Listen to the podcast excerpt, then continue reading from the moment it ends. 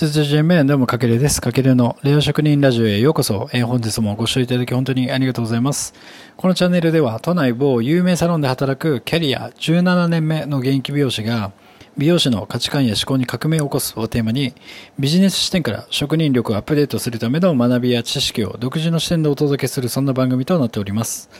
はい、皆さんこんばんは。今日は12月13日、今時刻は10時、夜の10時です。今日もちょっとですね、ありがたいことにお客様たくさん来ていただいて、まあ、朝10時から、まあ、気づいたら夜9時になってましたね。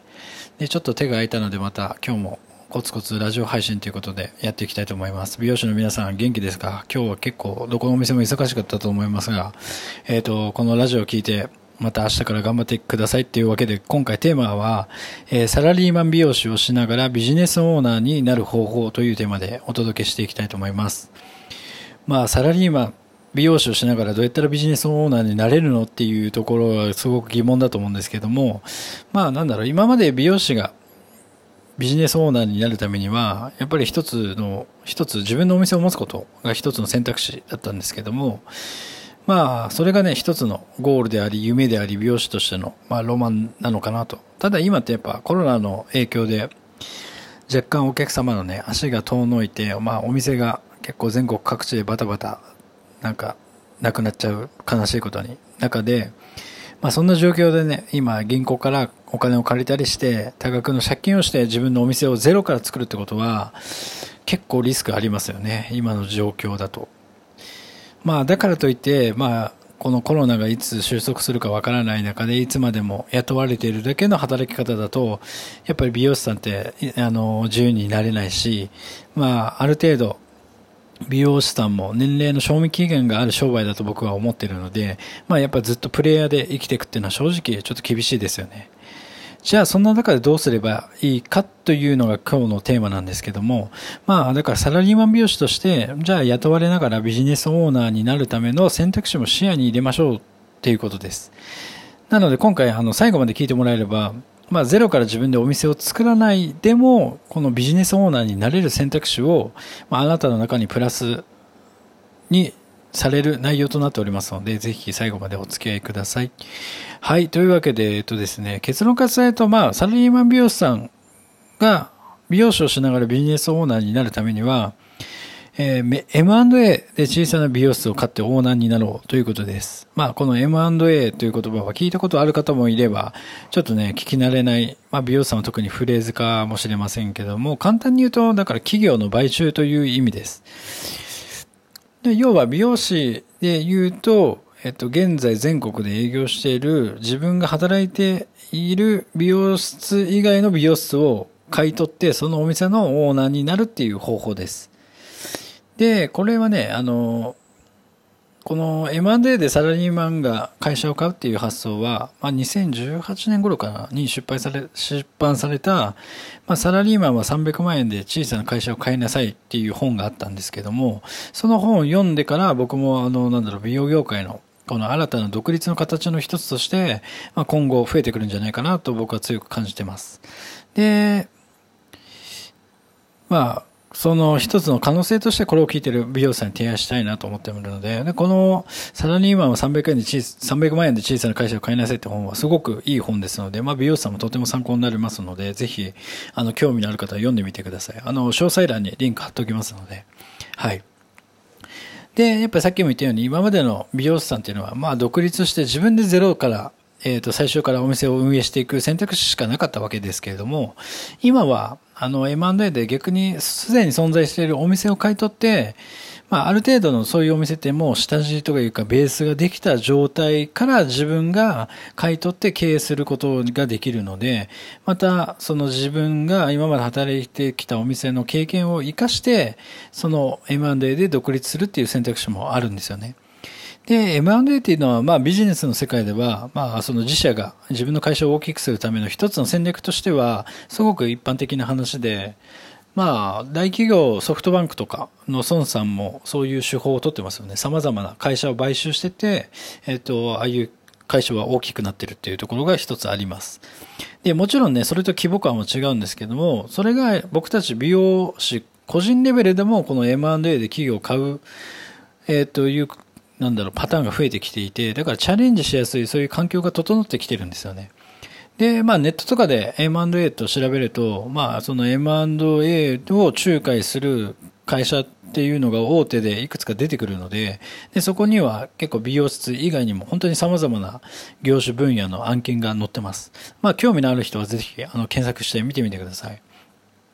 で、まあ、美容室も、そもそもなぜこの M&A が今盛んなのかっていうと、やっぱりこの近々の状況だとコロナによる、その美容室の経営難、あとは事業を拡大しすぎて、えっ、ー、と、管理できない問題とか、あとは一番多いのはやっぱり後継ぎ問題というか、後継者不在の影響で、その美容室が衰退してしまってるからこそ誰かに受け継いでほしいってことで、その M&A の仲介会社に通して、じゃあ僕が買いますみたいな感じで、そういう活発な取引が結構最近行われてますよね。で、これって、まあ、なんだろう、すごく簡単な例えで言うと、M&A って要は、なんか中古を買い取って見栄えよく見せて高くまた売るっていう方法だから要はメルカリみたいな感じですよねにあのイメージ的にはまあ近いかなって思います。だからもちろんそこで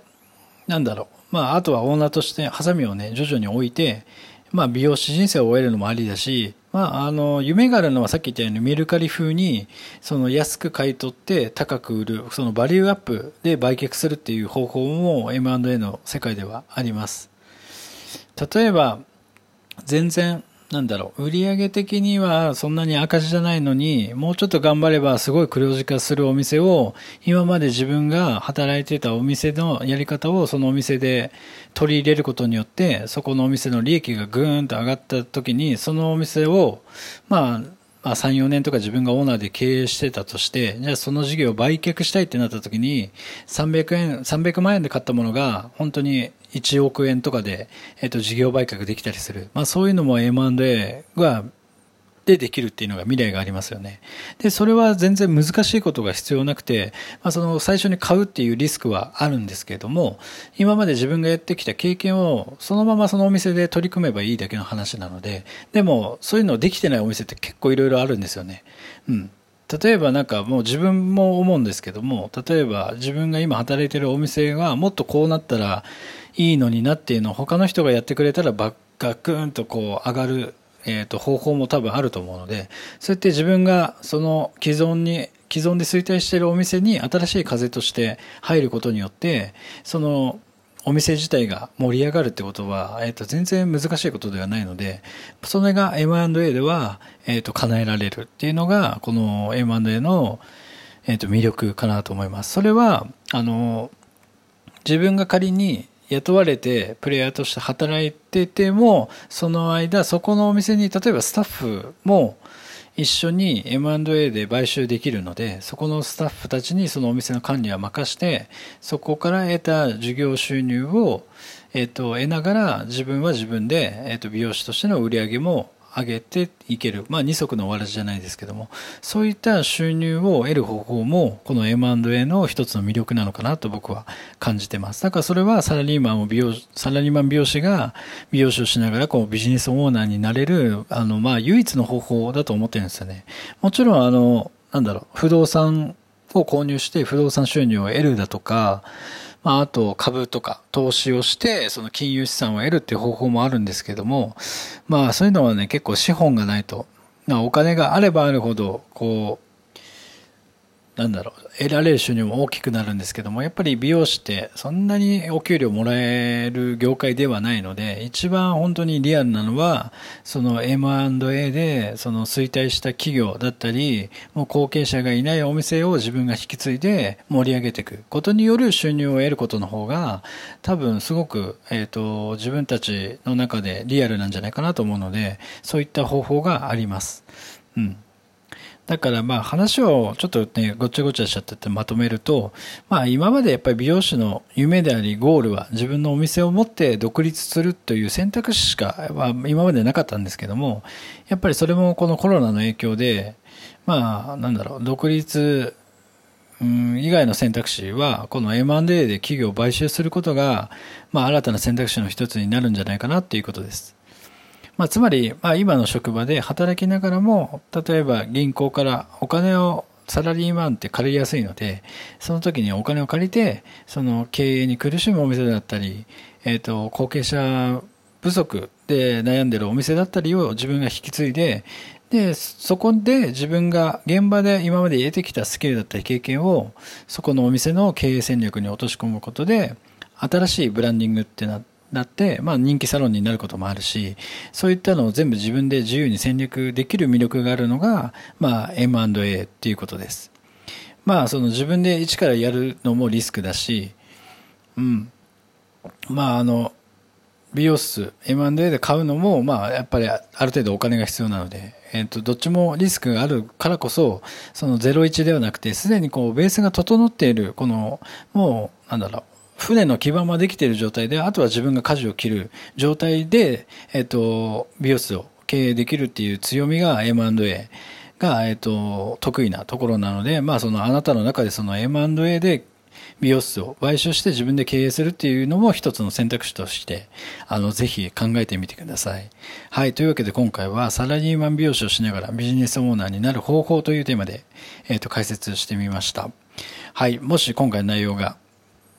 参考になりましたら、いいね、フォロー、コメントをぜひいただけると励みになりますので、よろしくお願いします。はい、というわけで、本日も最後までご視聴いただきありがとうございます。またのご視聴をお待ちしてます。かけるでした。いちいちゃゆば。